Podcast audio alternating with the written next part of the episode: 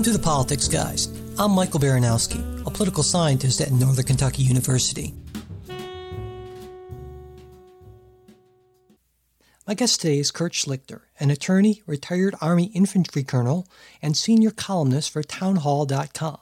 His commentary on political, military, and legal issues has been featured in numerous national outlets such as Fox News, CNN, and The Hugh Hewitt Show. He's also the author of multiple books, including I Am a Liberal, A Conservative's Guide to Dealing with Nature's Most Irritating Mistake, and the political novels Conservative Insurgency, and most recently, People's Republic. Kurt Schlichter, welcome to the show. Thanks for having me. You know, in following you on Town Hall, where you're a columnist, my sense is that really from the beginning, you weren't so much pro Donald Trump as extremely anti Hillary Clinton. And I'm wondering, first, is that right? And if so, why so anti Clinton? Well, I, I, think you characterize it uh, absolutely correctly. I'm a, uh, a, conservative. Donald Trump is not conservative. He's more of a populist with some conservative, more conservative positions than liberal positions. Uh, and to characterize me as anti-Hillary, uh, which is kind of the one big three, one of the big three positions within uh, the right in, in, in, the United States currently, I think is absolutely correct.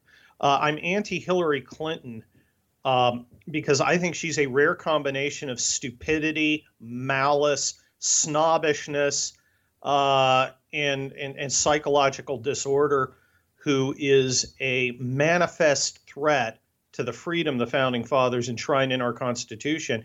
And I say, without exaggeration, I think uh, her malice, stupidity, and malignancy uh, would lead the country to disaster. Uh, it, it, it, that kind of sums it up, right? Okay, yeah, absolutely, uh, definitely. Uh, you know, so uh, then in in looking at President Trump. Uh, you, in fact, recently, not too long ago, at least, wrote a column for Town Hall where you gave President Trump a job performance grade of A plus. and so I'm wondering maybe you could talk about why such a high grade. Uh, well, I, I, I, I, I voted for Donald Trump for one reason and one reason only, uh, for him to not be Hillary Clinton, and uh, I'm very happy with the way he has not been Hillary Clinton. I consider everything else gravy. Everything from Scott Pruitt to go clean up the uh, EPA to Neil, uh, Neil Gorsuch to uh, uh, take the Supreme Court seat to some of his other judicial appointments uh, to General Mattis, uh, Jeff Sessions. This is all gravy for me.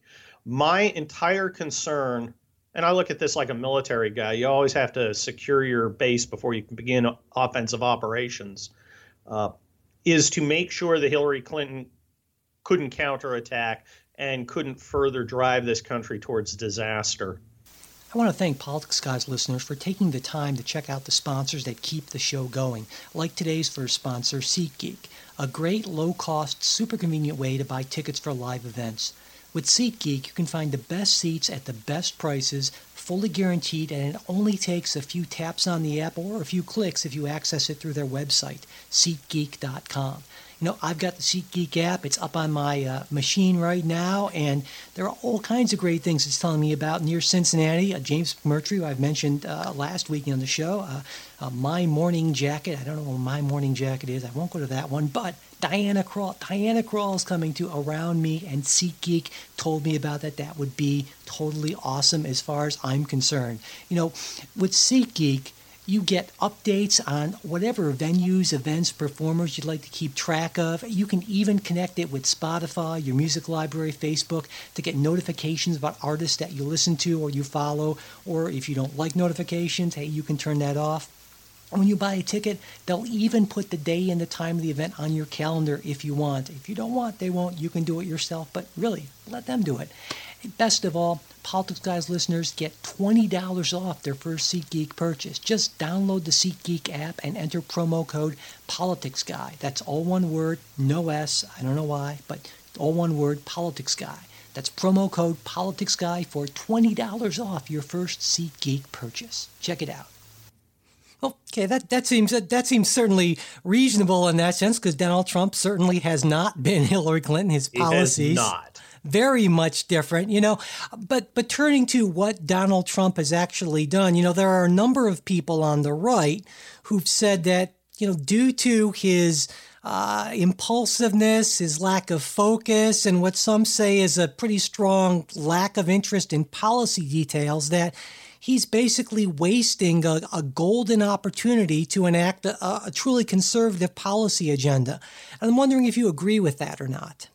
Well, I would like Donald Trump to be as conservative as I am, an ideological conservative who's been doing it for 30 years, who, you know, read National Review and Weekly Standard and knows the ideology, knows our particular interests as a movement. But that's not Donald Trump. That's like, you know, that's like expecting my dog to, you know, jump in my car and drive. That's not the guy we have. Yes, there is a golden opportunity there. Yes, I think if we had a, a ideological conservative, for instance, if we had a President Pence, I think we'd see movement on more issues. That being said, we've seen movement on a lot of issues. We've seen some regulatory relief. Um, I think Obamacare is probably going to get repealed, um, although I have some uh, beefs with uh, the way the Congress is working or not working. Um, I, I, I think he's putting the military back together. He certainly clarified our foreign policy. But uh, it's you know, there are a lot, a lot of other things to do. I mean, he's appointed 10 out of 128 judges. I would have had those within the first month. I think one of the, I think one of his handicaps is is a very very weak staff. I think Reince Priebus is uh, is someone who knows him said he'd make a good assistant manager down at a local target. Ouch. Uh, you know, I was a, I was a commander and executive officer, fairly large formations in the military, so I kind of understand how staffs work. Uh, obviously, not as big as the White House, obviously not the same stakes, but the principles are the same. Uh, the first principle is make sure the boss gets what the boss wants, even the boss doesn't say it, and maybe the boss doesn't even, you know, hasn't even thought about it. You're supposed to anticipate. Uh, if I were Priebus, I would walk into the guys doing the appointments and say, "Listen, stupid." you know, tomorrow at 9 a.m., you're going to have a list of 10 people for me. The next morning at 9 a.m., you're going to have a list of 10 more people for me, and we're going to do that till we're finished. Uh, if I see you walking out of here before 10 o'clock at night, I know that you're not hacking it, so I'm going to fire you and put someone else in who will. And if that person does, I'm going to fire that person and find someone who will. Uh, I don't see Reince Priebus as um, uh, setting standards and enforcing them brutally, which is what an executive officer or chief of staff does. Uh, I see Reince Priebus on the phone to his friends at the New York Times, uh, gossiping and uh, you know working to get his buddies uh, ensconced in bureaucracy, and I think that's absolutely useless. So, so do you think that the president maybe takes stock and learns from these things, and and does something like uh, appoint a, a new chief of staff, somebody who's truly empowered to do these sort of things? Do you do you see that sort of change happening in the near term? You know, I I don't think it's going to for a couple reasons. First, you got to understand Donald Trump. This is not a guy who ran big organizations. And you say, oh, well, he had these big companies. Yeah, but he ran them with a relatively small group of close relatives. He didn't have a giant staff. You know, you know you're running a giant staff when you walk through the building and there are people you don't recognize. Uh, and and and he's just not used to that. And I don't think he, I, I don't think he understands that he needs people who think like he thinks out there acting independently without him. You know, I, I would expect every major decision uh, went to, uh, you know, at, at, Trump Corp or whatever the heck his uh, company's name is, uh, went by his desk. But that's just not possible in the federal government. You need people out there who are going to uh, act in a decentralized way to support your goals. And I just, uh, and I'm not sure he's used to that. I'd like to see him do it. I think he should do it. I think he's suffering for not doing it. But I don't know if he's going to. Yeah, you you know, in a way, it sounds like what you're saying is you you think that in part he's just not used to being a delegator, and you know that kind of reminded me of, of another president very much unlike. Carter. Yeah, there you go. Exactly. Yeah. no, I, that's just what I was thinking. There's no excuse for Carter. He was a Navy guy, uh, and he should he, he should have understood it.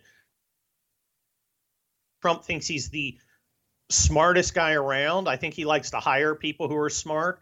Uh, Jimmy Carter thought he was the smartest guy around. Uh, I, I, think it's just because he's not used to running an organization this way, and it's kind of hard for him to get his head around it. It would be hard for anybody. And, again, I'm not saying I'd be competent to do it. Uh, I, I, there, are very few people who would. Um, I think Hillary would be technically capable of doing it. That is, she'd understand how to move the levers of power. I think she'd just do it in a horrible way for evil goals. Right. Now, speaking of uh, evil goals, you know, you've you've argued that uh, people on the left will, at least a lot of people on the left, are never going to see President Trump as really essentially anything other than this awful, downright evil person in some sense, regardless of what he does. And and you know, in part, I think at least for some of my fellow liberals, that's probably true. But I'm wondering if that's any different than how a lot of people on the right saw President Obama or even someone like Hillary Clinton. Do you see a difference there? Do you think there is one? I, I, I do. Um, Hillary Clinton's got a 20 year track record or 25 year track record of, of, of, of evil. Uh, when Obama came in, there was a lot of uh, feeling on the conservative side or the Republican side, at least. Uh, we, you know, we should at least, you know, kind of respect this guy uh, you know, he he you know, let's not not quite give him a shot. We're always going to oppose him, but you know, you know, he's he's not a bad person. He's just an opponent, and that kind of went away pretty quickly with a lot of uh, Obama's attitude, sort of like you lost the election, shut up. You know, elections have consequences. Uh, jamming Obamacare down our throats uh, with no bipartisan consensus of any kind, not even not even one Republican vote. Uh, so I, I think it, it's a very different situation. There was no the resistance to Obama. There was the Tea Party, is a totally different phenomenon. Uh, in, in in many ways than than the, you know these uh, you know vagina hat wearing morons. Um, and there's also another understanding the the opposition to Obama was an opposition to his ideology the opposition to Trump is not really an opposition to Donald Trump. It's an opposition to the people who elected him having a voice. And I, how do I know this? They, they people tell me. Uh, you know, you fly over Hicks, you knuckle dragging Jesus morons with your guns and your religion. You know, you're primitive, you're going to die off, you shouldn't even have a say. There is a great resentment uh, that, uh, you know, the half uh, the the portion of America between I five and I ninety five stood up and said, you know, we're we're suffering and we want to be heard. And the way they were heard is Donald Trump. He's a cry for help. Okay, there aren't you know there are three kinds of conservatives: the ones who are never Trump, the ones who are never Hillary, that's me, and the ones who are actually pro-Trump. But the pro-Trump ones are fairly small. In in the sense that you know, Trump got elected largely because he wasn't Hillary. Our second sponsor today is ZipRecruiter. You know, good help is hard to find. I was lucky because when I started the Politics Guys, I knew Jay would be a great, smart, dependable co host. And just recently, I felt exactly the same way about bringing Trey on as the third Politics Guy. But most people aren't that lucky, which is where ZipRecruiter comes in. With ZipRecruiter, you can post your job to 100 plus job sites with just one click. Then their powerful technology efficiently matches the right people to your job better than anyone else. And, and that's why ZipRecruiter is different. Unlike those other job sites, ZipRecruiter doesn't depend on candidates finding you, it finds them. In fact, over 80% of jobs posted on ZipRecruiter get a qualified candidate in just 24 hours. There's no juggling emails or calls to your office either. You just screen, rate, and manage candidates all in one place with ZipRecruiter's easy to use dashboard. Find out today why ZipRecruiter has been used by businesses of all sizes to find the most qualified job candidates with immediate results. And right now, Politics Guys listeners can post jobs on ZipRecruiter for free. That's right, free. Just go to ziprecruiter.com slash politics guy. That's no S, politics guy. So that's ziprecruiter.com slash politics guy. One more time, to try it for free, go to ziprecruiter.com slash politics guy. Well, uh, how would you respond, though, to, to, people, maybe in response to what, what you said, who might say, well, you know, it's true that President Trump's criticism is or is fiercer, perhaps, than President Obama got at first, but he's getting a lot of it in the mainstream media because A, he lies more and he lies bigger than any president in recent memory, and B, he has less respect for basic democratic norms than any president in recent memory. Well, I think both those premises are absolutely wrong. As for lying bigger and more, if, if somebody can name me a bigger lie than if you like your doctor, you can keep him, uh, I would like to know it. Um, Donald Trump gets a lot of heat from the media because he's uh, the first conservative who basically gives the media the finger. And we've been waiting for that for years. Uh, the media is a Democrat cheerleader organization. It is a bunch of transcriptionists. It is not an objective uh, institution. It is not a check on power. It is a, the media, as currently constituted, is simply another hack political player. And Donald Trump treats it like that. And it offends the hell out of the media. Uh, the uh, what, what in, was your second yeah, one? I've, yeah, I've now lost no, my train. no, I, I can understand how that would that would get you going. Uh, but it's that idea that President Trump seems to not respect basic democratic norms. Yeah, that that is. Uh, I, I think that characterization is entirely false. He has done absolutely zero that attacks any underlying democratic principle. I mean, absolutely zero. Uh, you have in comparison, you have Hillary Clinton, who literally supported as a as a key plank in her uh, program, uh, overturning a Supreme Court decision that reaffirmed what seems obvious that the Congress cannot make a law banning uh, the publication of criticism of a political candidate. That is what Citizens United did. Citizens United was uh, a essentially a declaratory relief action brought to clarify the law to make sure people were not put in jail if they released a movie critical of Hillary Clinton at a uh, uh, arbitrary time before the upcoming election. Hillary Clinton thinks that the Congress should have the power to control political speech such that you could put people in jail for putting out a film critical of her. In the first argument, the, there were two sets of arguments in uh, uh, Citizens United. In the first argument, uh, the Solicitor General, that's the guy who argues for the United States in the defense of the laws, um, actually stood up and said, Why, yes, the government's position is you could ban a book critical of Hillary Clinton under this law, and that's okay. Now, the government backtracked on that, but there was no reason to backtrack. The law said, the McCain Feingold said what it said. So we have Hillary Clinton who actively believes and campaigns for the right for Congress or the power for Congress to make it illegal to criticize politicians. Uh, her attacks on uh, freedom of religion, uh, including the right to people not to be shanghaied into other people's social agendas, uh, is very obvious. She doesn't make any excuse for it. Uh, the Second Amendment, the right to keep and bear arms, which is the the critical right, because an unarmed citizen is not a citizen; he is a serf. Uh, she makes no bones about it. She she does not believe that the people have a right to keep and bear arms.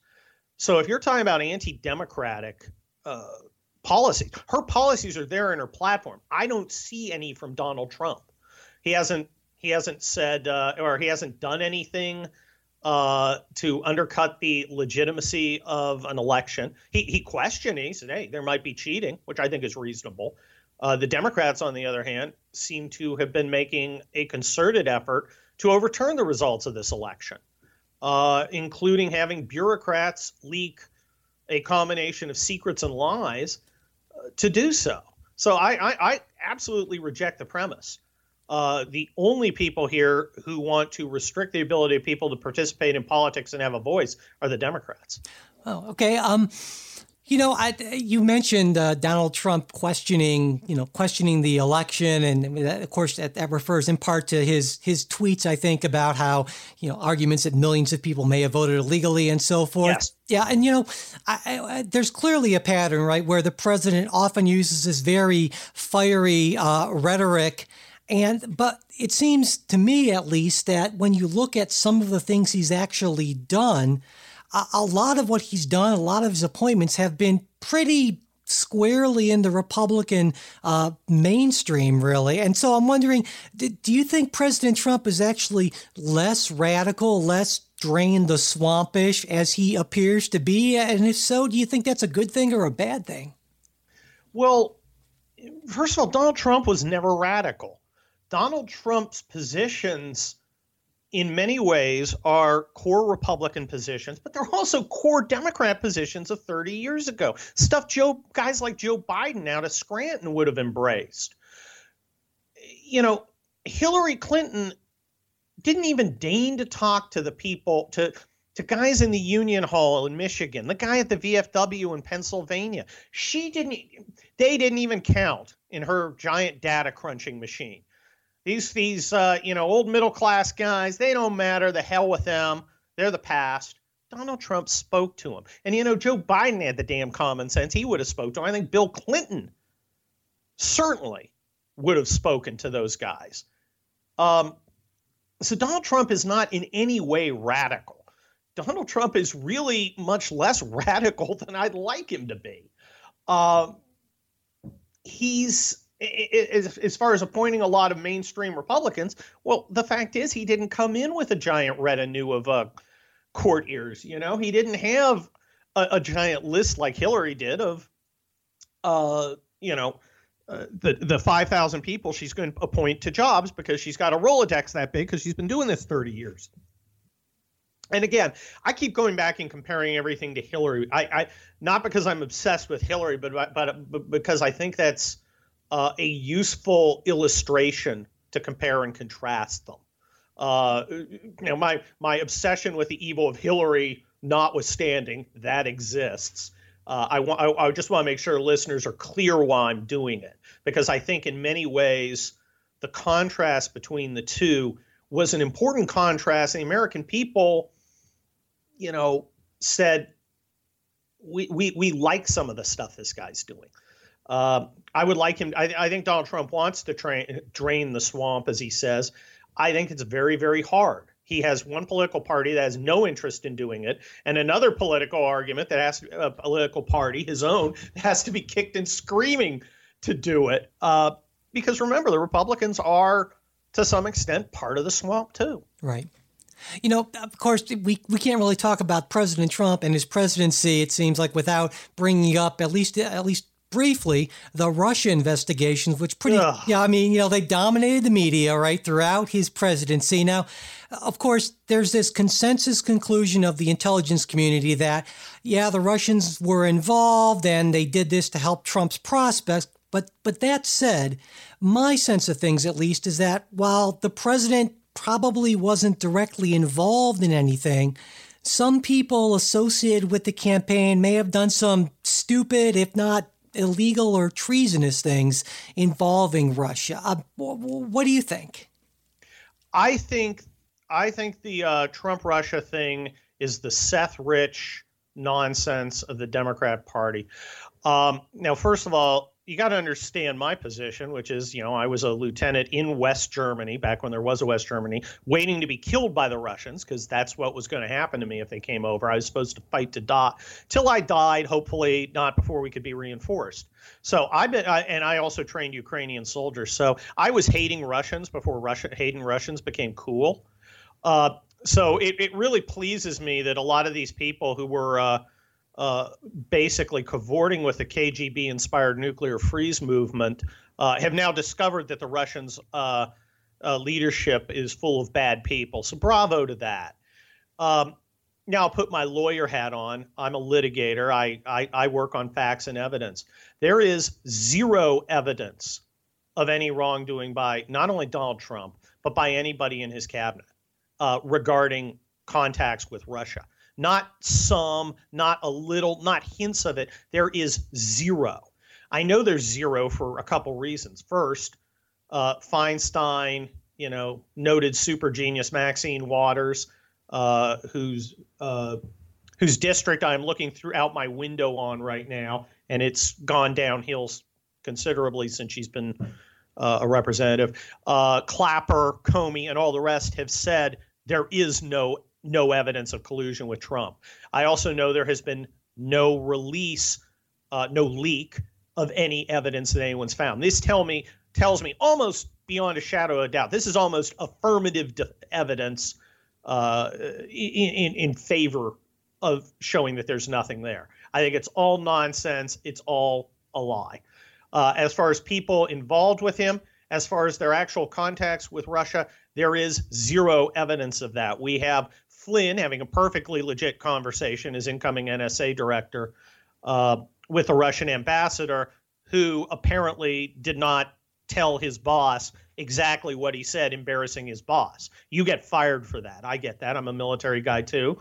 Um, you you just don't do that. But as for actual wrongdoing, there is none. I've seen no evidence, and I think it is uh, poisonous to our political culture uh, to allow this idea that simply because CNN goes 24 7 with innuendos and smears, that there's something there. This, if there's smoke, there's fire mentality, I think, is poisoning our political discourse. So then, do you think it's a good thing that there are thorough investigations so we can just get to the bottom of this and sort of come up with a, you know, with a, a conclusion with with a, uh, one right. way or the other? Then.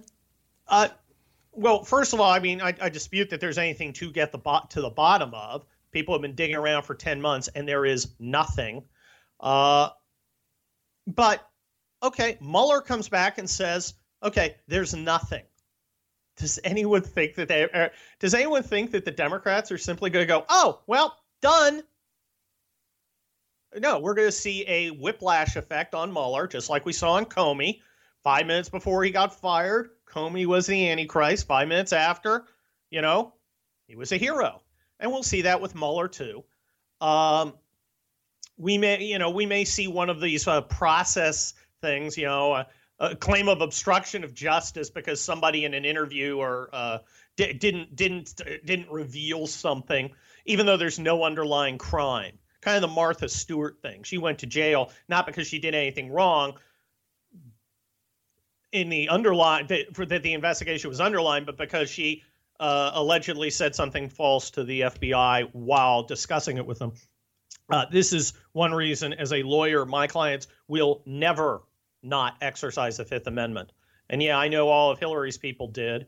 Uh, and I, I, I, would expect, and I'm glad General Flynn did. I think when uh, somebody's uh, in this atmosphere, this carnival, this circus, uh, you don't say anything. Right. Well, you know, I think there are a lot of people who would say President Trump could himself go at least part of the way toward clearing a lot of this up because well you know he's this billionaire business person with with interest internationally and there are concerns that he might have financial ties financial ties with Russia or other actors that could be conflicts of interest and and that's why a lot of people said well if he just release his tax returns like every president had Canada had done for like 40 years or so that could have gotten to the bottom of this and so I mean do you think that's a that's a reasonable argument no, it's a terrible argument.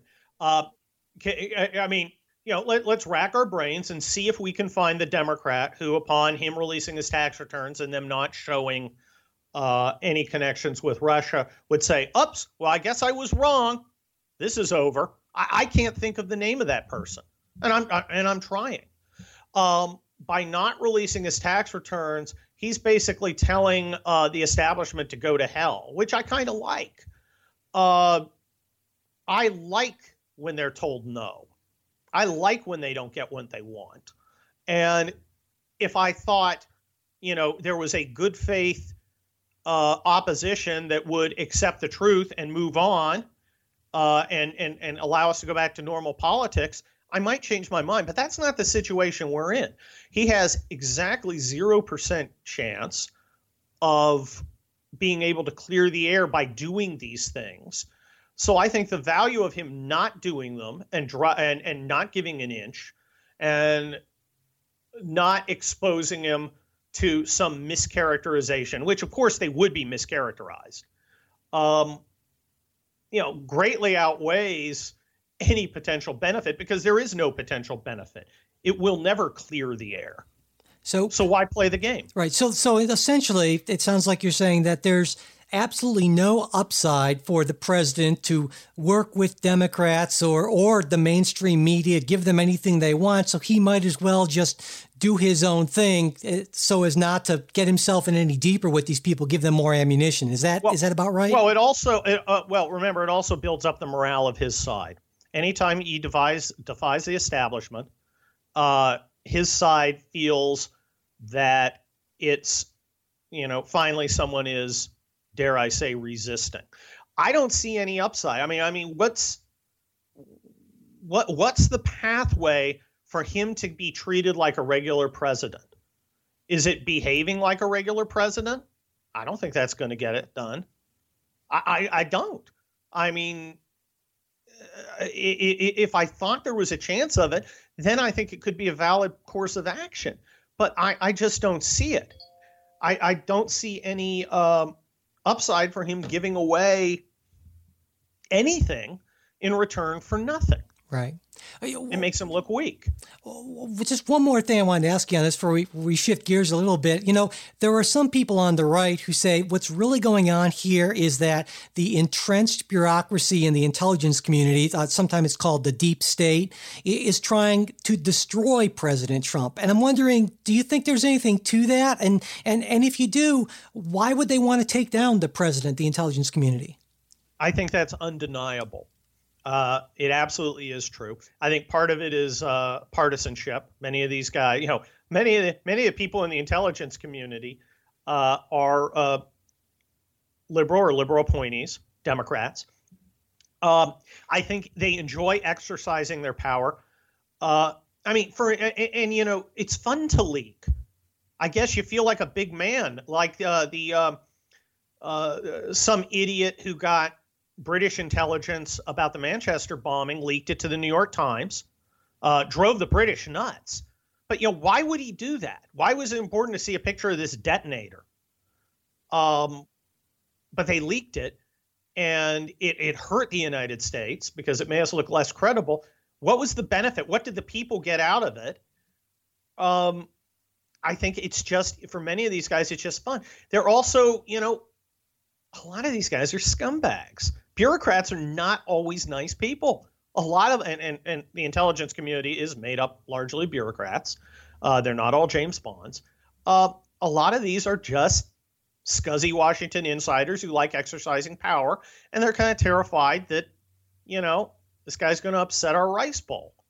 So I, I, be, I believe this is a real problem where you have an entrenched bureaucracy attempting to decide that, well, you know, the people elected the wrong guy, so we're going to do something about it. We're going to make it impossible for him um, to govern. And what they're really saying is we're going to make it impossible for voices we don't approve of to be heard.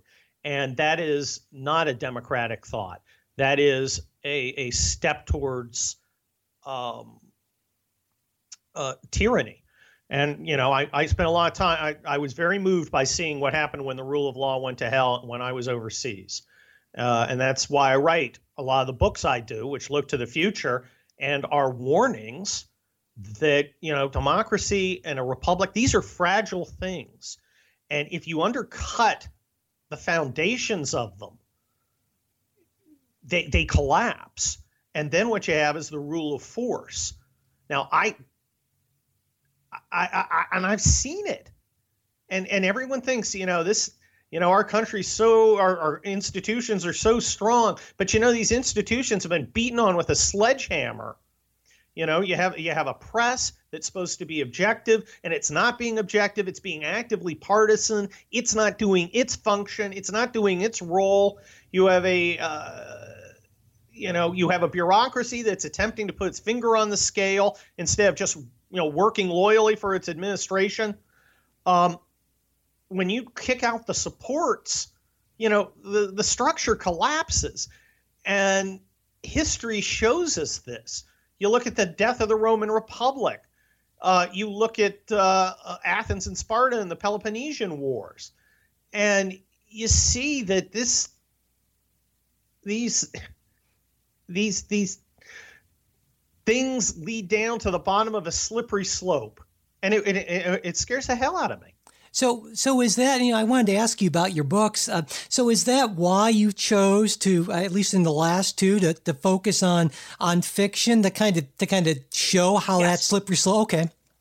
Because yes, uh, I, I chose fiction. Uh, I was a friend of Andrew Breitbart, like everybody else on earth. Great guy, and he was very much about you know we conservatives need to be part of the culture. And one of his one of his key points, and I think it was a brilliant point, is first of all, don't get in don't get into public culture to send a message. The message is second. You have to have a story. Uh, so that's that's kind of the way I did. I mean, I can sit up and lecture at people, and sure that's fun, but it gets tiring. No one wants to hear my whiny nasal voice for too long. Uh, but you know, if I can tell a story, an interesting, exciting action adventure story, uh, and then add in you know some of the points I want to make, I think that's a that's a that's a good way of uh, of, of addressing things and, and, and showing people rather than telling them what the consequences of the trends that I'm afraid of appear like. So, you know, I wrote, you know, People's Republic, which is an action adventure, but it shows, you know, the country has split apart, which I think is a sadly a, a, a possibility the way that we become polarized. Um, and I, I, I think I think it's a good venue to do that. Um, and and you can read it and say, eh, you know, it's a fun read. I'm in an airport, you know, I got a couple hours to kill. Hey, this is exciting.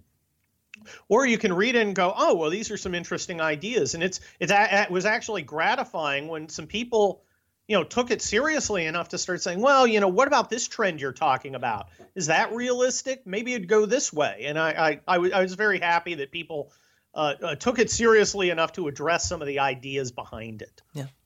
You know, I, I know I know we're running uh, uh, short on time here, but I have one final question for you. Uh, aside from uh, Townhall and, and your stuff, uh, what media sources, books, columnists would you recommend to listeners who try to want to get beyond what you clearly see as the you know very partisan media that's not doing its job in general, and to get more of a, a deeper understanding of what's going on in American politics today? You know, I think there. Um first of all, the the pro- one of the problems with the uh, Trump wing of the Republican Party is we don't have, and I, I, I and you got to understand what I'm saying. We don't have the intellectual framework that the uh, traditional conservative wing has. There's nobody out there. I mean, there are some people out there uh, writing about you know how populism and conservatism need to meet, how we need to address the issues raised by globalization in a way that uh, uh, people like me, for instance, uh, did not address, and that Trump was able to uh, uh, talk about. Um, I like going to the aggregate sites. Uh, Instapundit's a good one because it has a wide variety of contributors who are finding a wide variety of stuff, and I tend to agree with a lot of what they say and what they think and what they find interesting. Uh, so I think that's a good place to start. You know, there are no texts for re- for, for for for what Donald Trump has become. Uh, you know, I, I I can't give you the uh, you know go read uh, you know George Will's Statecraft as Soulcraft to try and understand you know Donald Trump. You know, maybe it may he might have done better for Jeb. Um, yeah, it seems like the folks at American Greatness are sort of trying to yeah. build something like yeah. that, you know? Yeah, the American Greatness, American Thinker, PJ Media's got a lot of good stuff. Townhall has a wide variety of stuff besides me. Uh, I like social media. You find a lot of good links to interesting stuff there, and you can also interact and, you know, get mad at people. Um, yeah, it's not. This isn't traditional conservatism, uh, but you know, it's conservative enough right now. All right. Uh, well, with that, we will clo- we will close. Uh, Kurt Schlichter, thank you so much for taking the time to talk with me today. Thanks, thanks for having me. I appreciate it. That's it for this Politics Guys interview. Thanks for listening. We hope you liked what you heard and that you'll check out today's sponsors whose support is really critical to keep the show going. First, we have SeatGeek, the easy way to get great low cost tickets to live events, where Politics Guys listeners get $20 off their first SeatGeek purchase. Just download the SeatGeek app or you can go to SeatGeek.com and enter promo code PoliticsGuy, that's all one word, no S, just Politics Guy on checkout, and you can get $20 off your first SeatGeek purchase. And also ZipRecruiter, where you can post your job to 100 plus job sites with just one click. And unlike other job sites, ZipRecruiter doesn't depend on candidates finding you. It finds them with over 80% of jobs posted, getting a qualified candidate in just 24 hours. And right now, Politics Guys listeners can post jobs on ZipRecruiter for free. That's right, free. Just go to ziprecruiter.com slash politicsguy. That's ziprecruiter.com slash politicsguy. And hey, if you've got a question, comment, correction, or just a random thought you want to share with us, you can reach us at mail at politicsguys.com. Our Facebook page, where you can message us and where we post throughout the week, is facebook.com slash politicsguys page. We're also on Twitter at politicsguys. We'll be back with a new show on Sunday. We hope you'll join us.